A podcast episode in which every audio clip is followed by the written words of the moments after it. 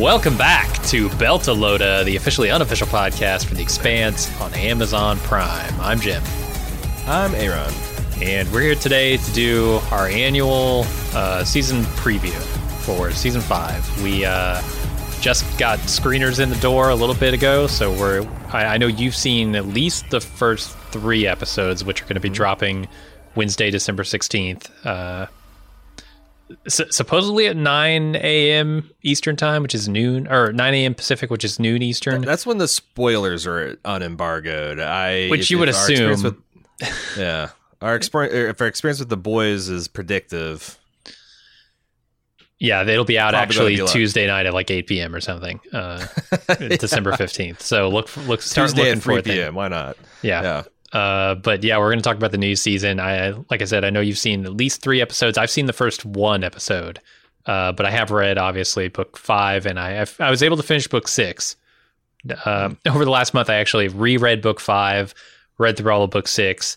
Haven't got to 7 yet, but it doesn't seem like they're going to get much beyond 6, except for there's one hanging chad here, one hanging thread that I really want them to pull at, and it seems like they might be, but... We'll talk about that here in a second. Maybe we should talk a little bit about how we're going to cover this season, because obviously we got screeners for this season, and so it's going to be a little different than most of our other shows, but similar to how we covered season 4, right? Because you recall, we did like just kind of jumped through. We only did like 3 podcasts for season 4. We tried to because they released them all in one go. This time right. Amazon, it's going to we covered The Boys, actually. There you go. Because we got screeners on that. Because it's exactly the same release model. They're dropping the first 3 episodes in one day, and then 1 episode per week. There'll be 10 episodes total, I believe. Yeah. So yeah, we get a nice injection of fresh content, and seeing the first 3 episodes, that's a doozy of a place to stop. For sure. I don't want to spoil anything, but then we'll be getting and since we've got these screeners, we'll be recording a lot of these things in advance. And since it's dropping over to holidays, unfortunately, again, essentially the first 5 episodes we'll all have recorded in advance, and they'll just be kind of streamed out. We will be taking feedback though. Expanse@baldmove.com is how you send that in. There'll also be threads, I imagine, on the forums at forums.baldmove.com. But if you want to send stuff to the show, expanse@baldmove.com is where you do it. And we'll probably catch up with that feedback mid-season, say. And we'll be there for the home stretch.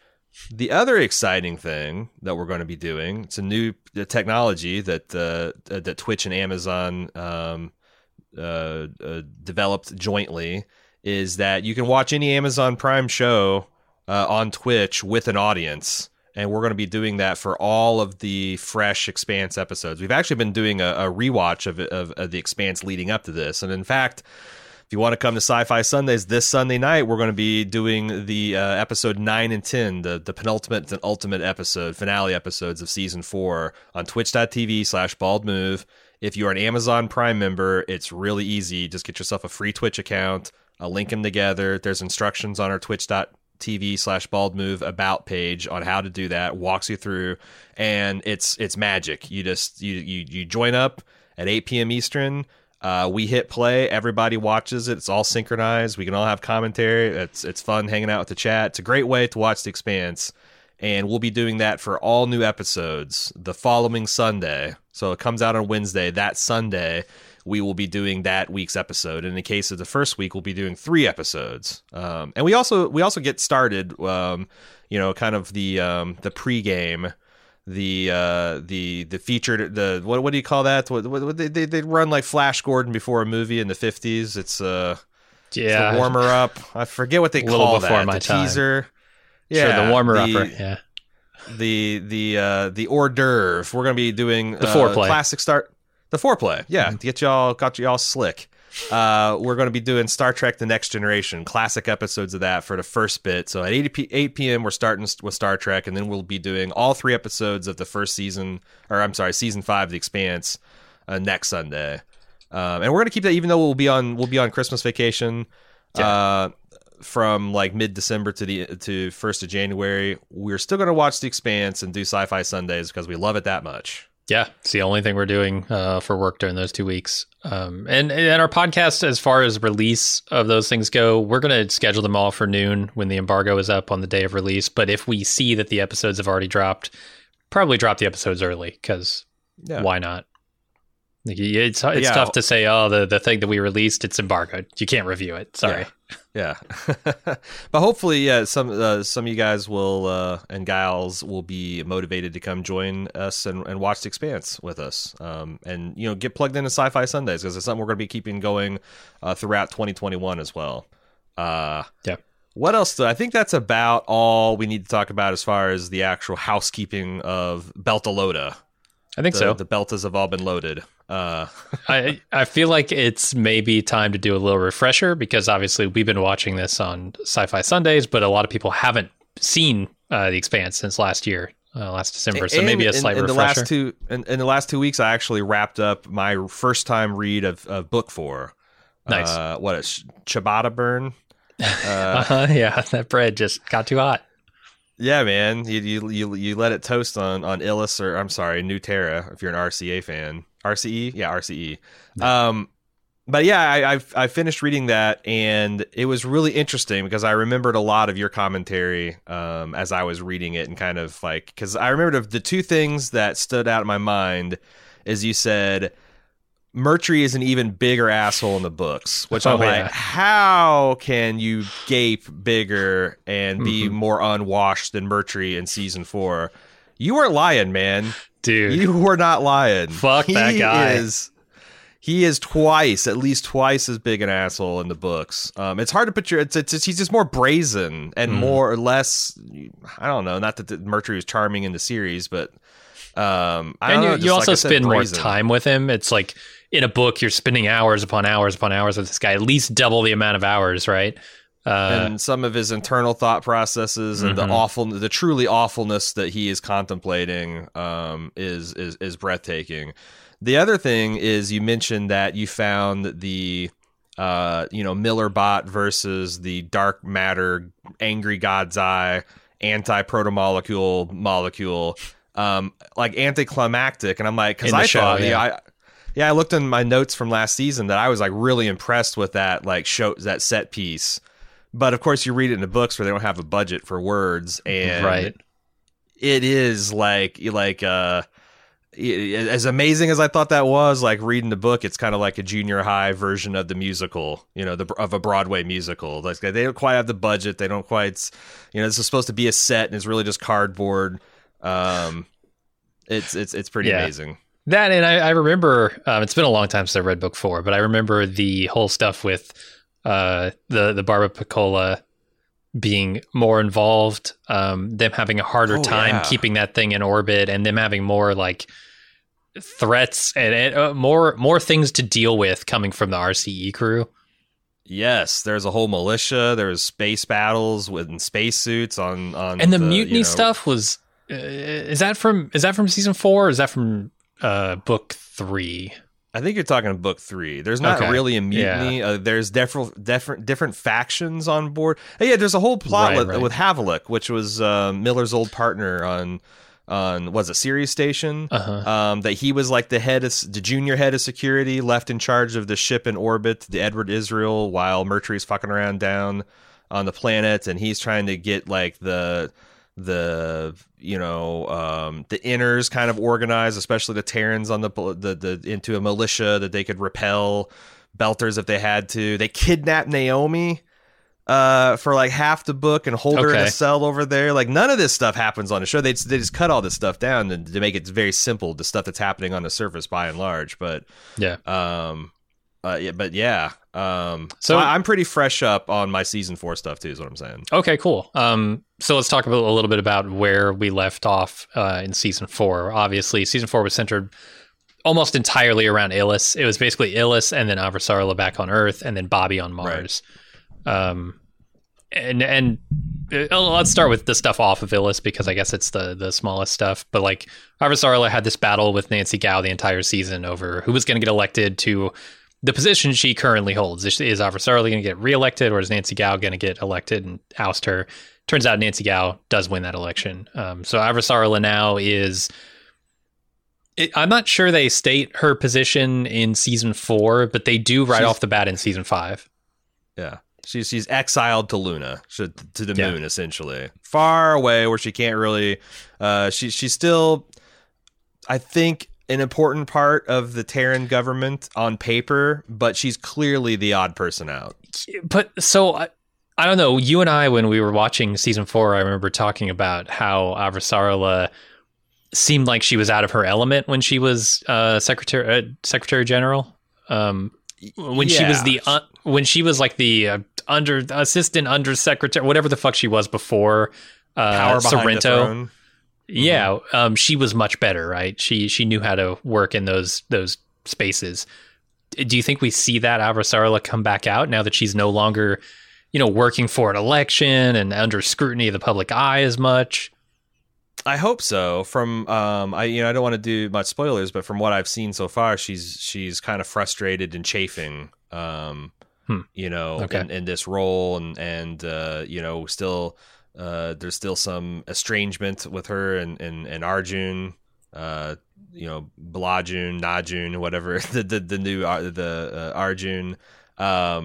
But yeah, I don't know. I mean, that's the hope. Like, how does she? I guess that's a big question. Is like, how does she, or if she even does wrest control from Nancy Gao? Does she find some way to spin up some kind of independent skunk works operation within the UN government that kind of track down these threats to Earth and to humanity at this point? It's not just Earthers and Belters and Martians. It's, what if we go and we activate this civilization, or, this one threat we know has wiped out a galaxy-spanning civilization far beyond our comprehension before. What the hell would humanity do if they were confronted with that threat again? Like, there's a lot of, serious threats, and all...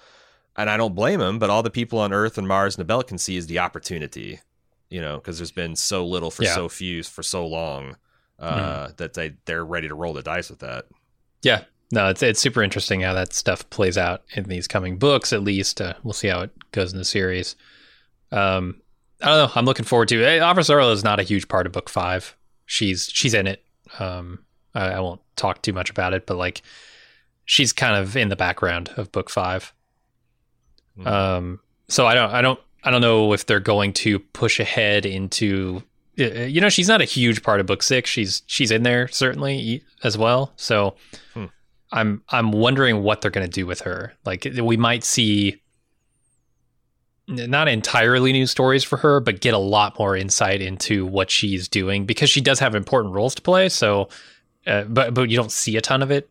And so that's really the thing. Avasarala wasn't really in book 4 either. She was mentioned because you Holden would refer to some message where she screamed at him that, you get a fragment of a tight beam of her berating Holden for fucking something up or whatever. But like, she's not really a POV character. She's not much of a character, just something that's alluded to. Like, that's why Holden is here, on Ilus and New Terra, because they're counting on him to do the thing he always does, which is be honest and tell the truth, and that's politically advantageous for them at that moment. Yeah, and she has a more active role to play in books beyond book 4, so hopefully we'll get to see more of her, because, God, I love her. She's such a good actor. So let's talk about Bobby. That's the other kind of off-world thing happening here over on Mars. Bobby has been doing some stuff from the Gods of Risk novella that last season in season 4, which involves like finding out who is buying Martian gear, and using like the underworld there on Mars as it sort of falls apart thanks to the new worlds that have opened up and all that opportunity like you're talking about, and people are leaving Mars, right? And Mars it seems like Mars is being stripped and just sold off. Yeah. So I think everything that's must go. Pretty much where we leave her, right? Like, she's in with this, like, a lot of that underworld gets killed off, I think, at the end of the season. I think what happens is that she, in the last bit, reaches out to Avasarala and says, "Ma'am, because Avasarala tried to offer her a position in her administration, and she turned it down because she's trying to. She's very proud and she wants to make it as a Martian, and she believes in the future of Mars." Season four at least is kind of her being disillusioned with all that. But at the end, she sends a message to Avasarala saying, "Ma'am, I've uncovered this kind of conspiracy to sell Martian military weaponry to people to whomever, and somebody needs to do something about it, and I need help essentially. Okay, I want to take you up on that job offer." And that pretty much is in early goings of season 5. Her essentially doing what she did. She's still doing like criminal stuff, but it's like as undercover, kind of like trying to figure out who is doing this, where is this stuff going, you know, turning it into actionable intel for Avasarala. Yeah. So I assume we're going to see the continuation of that storyline with Bobby here in season 5. Mm-hmm. And then the other group, kind of the only other main group to talk about is the Rossi group. And at the end of season 4 of the show, the Rossi has, dealt with the situation on Ilus, and there's an uneasy truce there, I guess, now that Murtry's arrested and killed. Killed? No, he's arrested, right? Mm. Yeah, yeah. He should have been killed, but he was arrested. Damn you, Holden. There's a really funny sight gag with Amos's gear involving Murtry that I quite enjoyed. In the early goings of season 5. I'm not going to say anything more than that. Okay. Just pay attention to Amos's personal effects for an Easter egg about his conflict with Murtry. Huh. Pretty entertaining. Yeah, so the Rossi is in bad shape. They, if you recall, had to use their railgun as a propulsion system in order to tow the Barbapiccola to a higher orbit so that it wouldn't burn up in the atmosphere, while James Holden was down there fucking around with the alien technology. He manages, the reason being that the fusion reaction in the system was shut off thanks to the alien tech. So Holden's down there fucking around with Millerbot, and they're going through the catacombs of this old technology, and they manage to find essentially the power switch that Miller's been looking for, and he manages to, with the help of Okoye and Millerbot, shut down this alien technology. The fusion reaction comes back online, and they're able to save the Barbapiccola. But the Rossi took a lot of damage in the process. Yeah, there's the fucking Murtry, that asshole, launched the armed shuttle at him and did some damage. So the Rossi is really banged up. It's really, really, really banged up in the books. Like half disabled. And I think the show is not as bad, but still, it's going to have to spend quite a bit of time in dry dock, which gives the crew, for the first time since the fucking Cant, the ability to kind of do whatever they want. They're grounded for some time, and the thing that surprised me about season 5, I wasn't expecting, is the crew just kind of fragments. Everyone kind of, and you saw that in the trailer, that everyone's kind of doing their own thing, but everyone really kind of does their own thing. Amos has some business that he has to finish, some mysterious business he has to finish on Earth. Alex decides that he wants to go back to Mars and try to make some kind of contact with his family and maybe check up on his old war buddy, Bobby. Yeah. And then Naomi, one of the big plot crumbs from season 4 is her finding that, getting some information about her son and her ex-lover, Marcos. And I think it seems like one of the major themes for her this season is trying to find her son, Philip, and, get him out from underneath his terrorist father's clutches. Yeah. And so she's doing that, and she doesn't want, famous Terran boyfriend James Holden tagging along, so Jim gets left behind, and everybody else kind of has their own little adventures. I have no idea how long that's going to last before everybody gets back together. I already think it sucks that Bobby's off and doing her own thing. Now everybody's kind of doing their own thing. So I'm wondering what brings them back together at this point. Yeah, it feels so weird. It's like it's a different thing for The Expanse. It's a change of pace when it happens in the books. I will say I really enjoyed book 5, and they did this same thing. So look forward to, you know, a good season. I don't think it affected it. But so far, it's strange. It's like good. When you, it just wasn't what I expected. Yeah. When you think about like, oh, if they in Firefly did this right, and like Mal went one way and did Jane goes the other way, and and Walsh and everybody. Yeah, like it would not feel like Firefly. The Expanse somehow manages to pull it off, where it still feels very much like The Expanse, even though all these characters are cast to the wind. I agree. A couple of other characters I want to touch on is Drummer, which has become kind of a fan favorite, one of my favorites. She rage quits Fred Johnson's organization at the end of last season. So she's going to be doing her own thing. Klaus Ashford is dead, so he's not going to be a part, but he is certainly in the early goings of season 5, weighs heavy on Drummer's mind. And this is something that tickled me as someone that's gone and read the book kind of in arrears. Drummer didn't exist in book 3. Yeah. It was this person, Carlos the Bull. It was one of Fred Johnson's old, like he was like the sergeant to Fred's lieutenant or whatever in the Terran Marines. And there's an old war buddy, and he kind of like presses him back to like be his security chief. And Drummer entirely took his role. Mm-hmm. But in season 5, since Drummer's gone and, you know, he still needs a chief of security, they just resurrect that guy from book 3, pull him in exactly like they do in the beginning of book 3 with Fred, you know, like kind of like rolling like, hey, you owe me, and you don't might not even like me or want to be here, but I need you. And I really like that, because I thought, as much as I love Drummer, I really liked Bull, and now I feel like I get to see both flavors, and it's pretty cool. I will say about the Drummer thing, I think what they're going to do with Drummer, because you see her in the preview, so she's definitely in this season. Certainly, yep.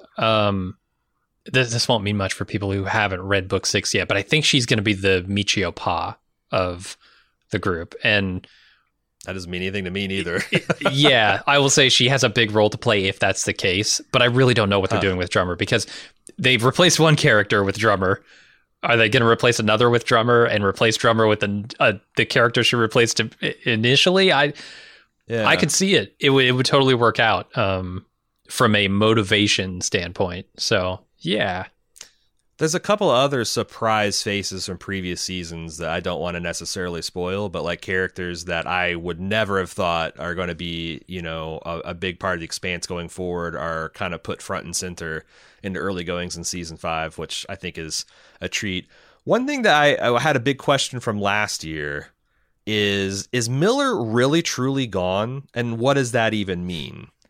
You know, like Miller and in the books, I think one of my favorite parts of the 4th book is the inner monologue of the investigator. Mm-hmm. Like every few chapters you would get this thing where it's from like I don't know how to describe it because it's very cool and extraterrestrial, but it's essentially told from the perspective of the protomolecules reaching out subroutine. Mm-hmm. And like all the blends of the different consciousnesses in there, and Miller's one of them, the investigator. It's one of the tools that it tries to use to do, you know, the flip on switches and open doors and all the things he was talking about. And I really got a real appreciation for what they're doing with that, because it's not literally Miller. And if Miller comes back, it doesn't mean that it's even the same Miller that was the investigator before. It's just it can take Miller apart and use him however it wants. And he's got awareness, but the protomolecule doesn't. I think that stuff was all fascinating. And it's an open question for me of whether we'll ever see Miller again. And what does that even mean? If we see Miller again, is it the same Miller? I hope so, because I think that's some of the best parts in the book. And I really enjoyed, like in season 4, they do a lot more of the Miller and Holden stuff. Like there's at one point where Holden tells Miller that, like, do you know anything about the fusion that's no longer working in orbit of Ilus? And Miller says something like, bold of you to assume that that effect stops at the orbit. And Miller and Holden's like, are you telling me that the sun is going to stop working? Oh my God, Miller, is the sun going to stop? You know, like, it's a lot of funny exchanges like that, because the other thing is, like, Miller knows a lot, but not. Like I said, it's really hard to describe those interludes, they're called, with the investigator, because it's really hard to write. Like, intelligences, they're not like yourself, and they did a really fucking good job. And I hope we still get that. I hope we still get that stuff, because we know that Fred, you know, one of the big things you need to remember is Fred Johnson. Johnson, thank you. Fred Johnson has the protomolecule still. Yeah. Yeah, there is a piece of protomolecule still out there. So the other thing that I don't know if the show didn't make this, or if it just this point enough, or it was made especially well in the book, but the idea that Ilus was, or New Terra was, a dead planet until the protomolecule got into orbit on the Rocinante, that little blob that they had in their cargo hold, and that started waking everything up. So I thought one of the things was going to be all these human colonies going to all these different worlds, and they're all going to have these different adventures with these protomolecule stuff, but it doesn't seem like that's the case, except there is still a little bit of live protomolecule in the solar system, and what the hell is going to happen with that? Right, and that's kind of what I love about it, because Avasarala is so, you know, worried about what's going to happen if people start going through the gates and activating technology that we don't even understand from beings that are so much more powerful than us. Could it just simply be that, like, if humanity doesn't have a sample of the protomolecule, there's nothing to fear? And so, like, everything that Nancy Gao is saying about the opportunities and stuff this affords us is going to be totally cool and totally fine, because there's not enough protomolecule out there and it's hidden away. And I don't know, all good questions. I will say, like, yeah, I'm super hopeful that Miller comes back. I won't say anything about future books, but obviously one of my favorite characters, and my favorite character throughout this show. So if he does come back, I'm looking forward to it.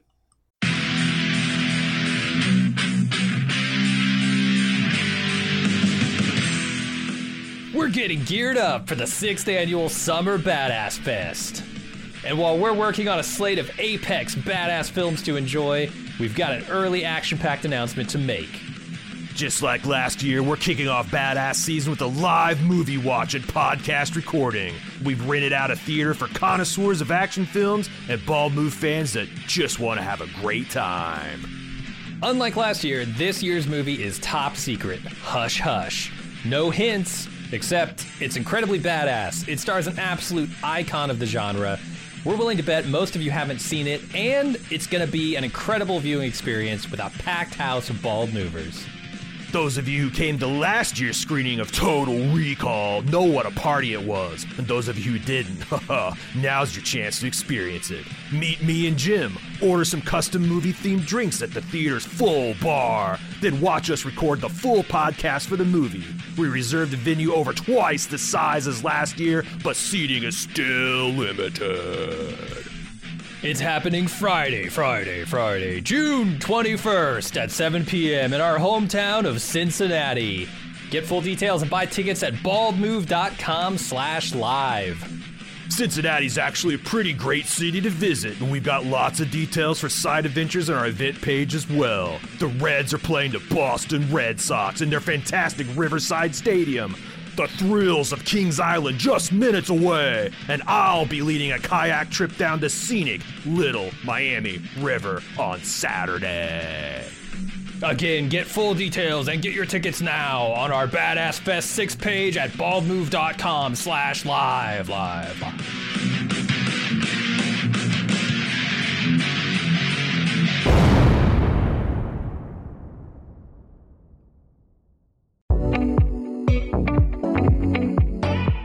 Here are the highlights coming up this week on Bald Move. Our coverage of Hot D, Fire and Blood, and the 1980s Shogun miniseries continues. But then on Tuesday, for the first time in 35 years, we asked a question: who framed Roger Rabbit? Hop aboard the train to Toontown as we revisit this incredible blending of live action and animation to see if it still holds up all this time later. Then on Wednesday, we get our first look at Blake Crouch's mind-bending sci-fi series, Dark Matter. The first two episodes drop simultaneously on Apple TV Plus, and we'll have a pair of podcasts quantumly linked ready for you to observe. You can find these and many other great podcasts by searching for Bald Move Pulp or Bald Move Prestige in your favorite podcast app.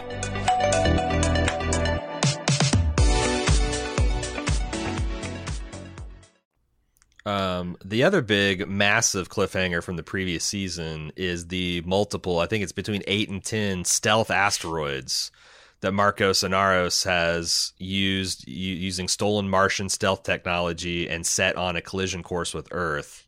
Yeah. You know, the big questions I had, I just used these for my notes from last year, is like, you know, when are they going to hit? Will they hit? How big are they? What kind of devastation is it going to cause? I mean, that's like the big, you know, Chekhov's gun of this entire season. Like, what, you know, what's going on with those? Can they be stopped? Because Earth doesn't even know about them. That's the really terrifying part. Are they going to be able to, you know, find out in time? How will they? Like, those are all a bunch of open questions. I can't say anything more. I know too much. I can't say. I will say that, you know, we haven't discussed a trailer, but one thing I will say about the trailer is all but about 10 seconds of the trailer that I can tell, and they weren't even momentous 10 seconds. They're just like, you know, a picture of like one of them is a flashback scene, apparently. Yeah. But all of those, like 97% of the trailer comes from the first 3 episodes that you're going to see next week. So I like that, because I like anytime that you get to trailers, it's all early going material, because that leaves a whole lot left for speculation and a whole lot left to see, a lot of mystery to unravel. Yeah. And it sets a pace for the season that, look, I think this is going to be a blisteringly fast season. As a matter of fact, we haven't talked yet about how, about the news, the big news about The Expanse, right? Season 5 is the second to last season. They're going to end it with the next season, season 6. I think they are about to blast not only through books 5 and 6, but maybe through the entirety of the rest of the series in one way or another. I think there's a lot around 5 and 6 that could stop. But what they're doing with Monica Stewart especially makes me think they might try and blast right to the fucking end with her stuff.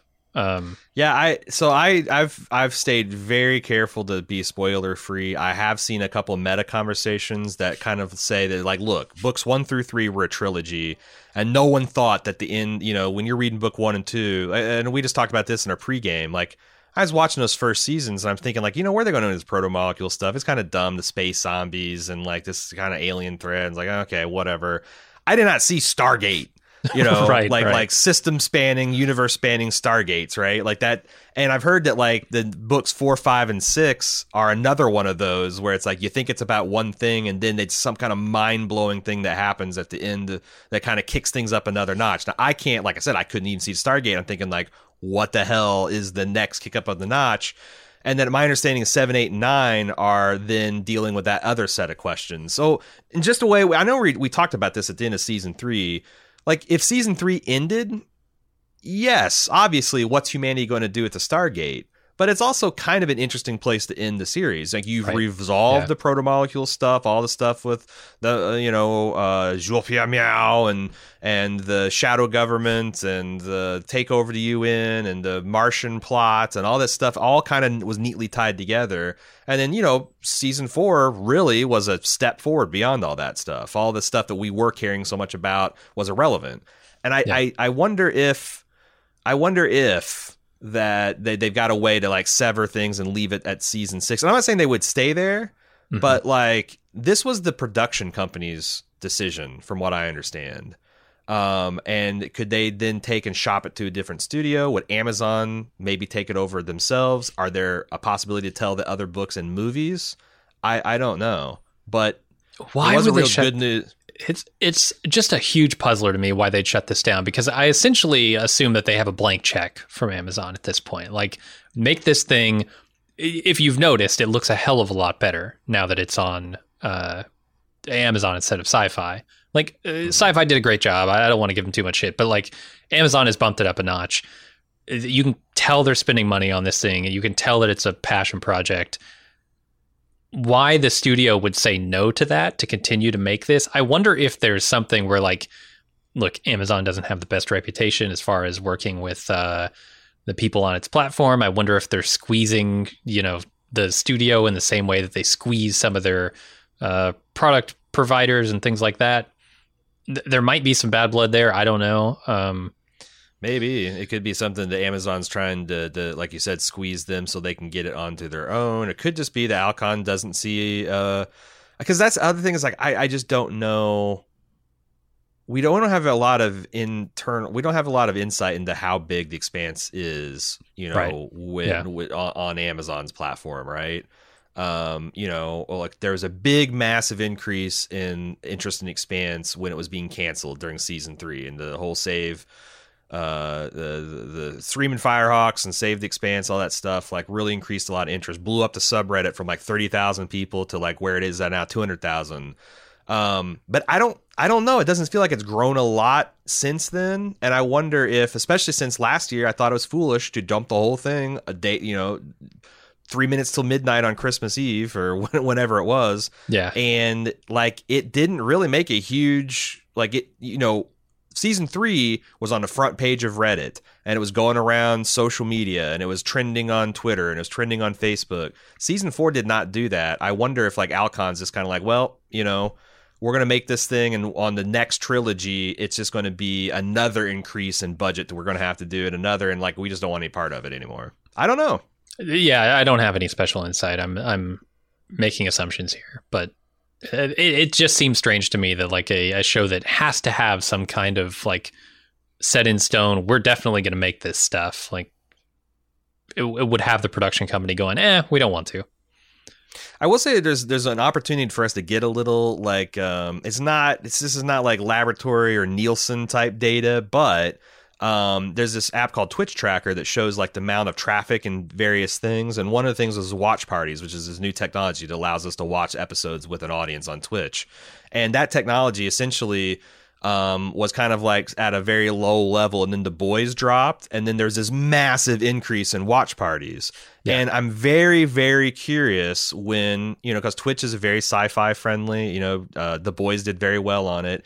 Is when The Expanse comes out, I'm very curious about whether you see a similar spike. Is it going to be a bigger spike, a smaller spike? Because I think we know that Amazon considers The Boys like a runaway hit. Yeah. Like they're very pleased with the way, and it got made a big splash this year. Everybody was talking about it.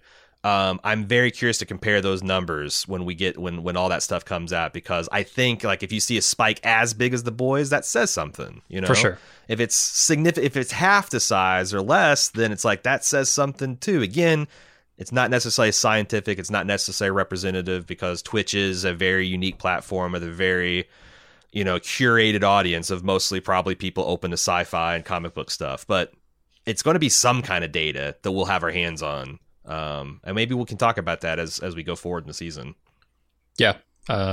I don't know. I'm excited to see what they do. The other kind of big old meatball hanging out there is the news about Cass Anvar. He won't be a part of season 6. And if people haven't heard, over the break between last season and this one, there has been a little bit of scandal about him, some sexual misconduct perhaps around maybe minors at conventions, and it was a whole thing. Yeah.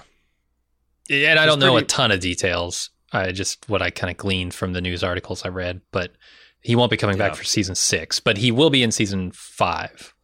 Because they already shot him, and you know, I don't know what that means to write him out. I don't know if that means they'll replace him. I don't know that they've clarified that yet. But sure. It's too bad, because like Cass Anvar, again, these allegations are really serious and kind of gross, you know, like essentially preying on underage fans over social media and at convention appearances. He's a grown ass man. That's really gross and damaging to people. And I could see a lot of fans not even wanting to watch a show with him in it at this point. But he's a really fucking good Alex, and it'd be big shoes to fill. Now, it's not impossible. Like, you know, hell, they recast the original Star Trek crew to some acclaim. They recast James Bond every 10 years or so. But they also much incident. Did recast Arjun, and we saw how that went. Not great. Not great. But that was something they didn't like. I heard that was like kind of a last minute. It was a scheduling conflict with the original actor. It's not something they wanted to do. Now, this is obviously not something they want to do either, but they've got years of lead time to fix this. So like, if you want to find, like, it's surely you can find a fucking decent Alex out there if you wanted to, or maybe you can just, you know, you could somehow write his character out in some way. I'm struggling to see, you know, like a between seasons, the tight beam that Holden gets saying, "Hey, I went back to Mars and I want to shack up with my old lady and just don't worry about me ever again." I think the crowd pleaser here is to pull in somebody who nobody can really argue with, like pull in Oscar Isaac or something, right? Like pull in somebody big, Pedro Pascal, get him on that. Oh man, that would be interesting. That would be like probably 10 times the casting budget of anybody else. But you know, your point stands. Like, he was a really good Alex, and you know he also, that's the other damn shame about all this, is he's beloved amongst the community for kind of spearheading the Save the Expanse campaign, and you know, it's unfortunate that he abused his power and trust that we put into him in really gross ways. But that's how I don't think that's like, because some people are like, oh my god, because it was a really good news bad news, like good news, The Expanse has already been greenlit for season 6 in advance of season 5 even coming out, like faith, and then it's like also, by the way, it's going to be the final season and Cass Anvar is going to be no longer part of the crew, and so I don't think it has any. What I was getting at is, I don't think it has one has anything to do with the other. It's not like, oh shit, no. Cass Anvar's out, we got to shut this whole fucking thing down. But it is going to be hard to replace him, because he defines Alex for me. Like when I read books now, I'm seeing Cass Anvar's face when I'm reading Alex's chapters. All these people, it's sometimes jarring because like Naomi and Amos don't really particularly fit their physical descriptions in the series. So when I go back and read the books, it always takes me a while to recalibrate. Oh, right. I mean, Naomi's Alex doesn't like this willowy 7-foot tall alien looking woman, and Amos is a lot older and kind of pudgier, stockier, balding, and he's not. Alex is the same, right? Like Alex has gotten in better shape. It's been the running joke for the last 3-4 seasons is, Alex has, you know, gotten in better shape, and in the book, he's just this pudgy, beer gut guy. Yeah, drawling Texan guy. But yeah, it's a bummer. But I think it's also what you got to do. There's I mean, Jesus Christ, there's gonna be consequences of this kind of behavior. So, but that's definitely bittersweet. Getting season 6 and losing Alex and losing the series. I saw some statements, but Dan and Ty, the joint writers for The Expanse, saying that like they always thought that the third trilogy was going to be a long shot, because it is. Again, I don't know what this means, but I hear that it's like a huge increase in terms of complexity and sci-fi stuff. Dude. And maybe it's something that would be better off on a big budget movie. But that's the other question, is like that's why I'm really so desperate to know like how this is doing audience wise. We're starting to get some cool merch, you know. There's like a whole line of ships is coming out. There's some T-shirts and stuff available. But like I'm really, because like, you know, the odds of us getting $100 million budget book 7 is going to depend on how popular the series is, you know. And we don't have any numbers on that since it's left sci-fi, which, you know, it wasn't doing great there. Yeah. So I will say, like, as far as, you know, the escalation of this stuff, and if they ever get to book 7 or whatever, we're staring down the barrel of another big escalation. And that's the story of The Expanse, like you were talking about earlier. Every time you think, oh, well, this story is, you know, small ball, or that was wrapped up nicely, they don't need to go anywhere else, boom, a ring gate opens, you know, or boom, the jellyfish comes out of Venus. Like, yeah, those are all huge moments that blew your mind, and they have a knack for somehow lulling me into this idea that they can't possibly go any bigger. And every time they do that, I'm put to shame, because they go bigger and they go better. And I think this season will be no different. And I assume books 7 through 9, if they ever get around to making those on the big screen or the small screen, will be no different as well. I don't know. I'm super excited to see what people think about this season, because, man, those books go places. I will say that, like, my impression of the first 3 episodes is it's a bit more of a slow burn, you know, and it felt, yeah, like they have a lot more to set up, because there are a lot more threads to pull out with everybody splitting up. Exactly. And you have to service all these characters, and they're all, you know, spread hither and yon. And there's a lot of stuff that, you know, with Amos's personal business and Alex's personal business and Naomi's personal business. It takes a lot to set up and establish. But like I said, the third episode cliffhanger is a fucking doozy. Yeah. So I imagine things will start picking up. For sure, to say the least. I think that's about all I got. Yeah. Just want to reiterate that next Wednesday at noon Eastern Standard Time is when we plan on all three episodes of the first three episodes, I should say, of season 5 dropping. Yeah. Then we will drop one episode every Wednesday. Hence, we will probably consider limited feedback of the first 5 episodes, because we're going to essentially record all those in advance, and then starting the new year, you know, when we start recording them closer to when they're air, we'll start getting the same way we did feedback for The Boys, where it's essentially 1 week in arrears, and that worked out pretty well. Mm-hmm. And then also don't forget Sci-Fi Sundays every Sunday from here until the heat death of the universe, possibly. Or the end of The Expanse, whichever comes first. Well, no, Sci-Fi Sundays will definitely outlive The Expanse. I think we're going to keep that going. Oh, okay, yeah. Yeah, but Sci-Fi Sundays, every Sunday at 8 p.m. Eastern Standard, we will watch an episode of probably season 3 of Star Trek. That's what we're on right now, The Next Generation, and then the new Expanse episodes for those that week. And we'll keep doing that. It's a great time, got a great audience, it's a lot of fun. I really encourage you to join us at twitch.tv/baldmove every Sunday night at 8 p.m. Eastern. And you can follow us over at Twitch, you can see our schedule, you can find out how to link up your Amazon Prime account, if you have one, to your free Twitch account to join in on these live watches. And I hope you do, because it's going to be a lot of fun. It's easy. Don't be intimidated by the process. Super simple. Yeah, it takes like 60 seconds at most. And, essentially, you're just logging in to your services. Yep. Yep, and the other thing to mention is feedback at expanse@baldmove.com. Wherever we see you next, we'll see you then. And until that time, I'm Aaron. And I'm Jim. See ya.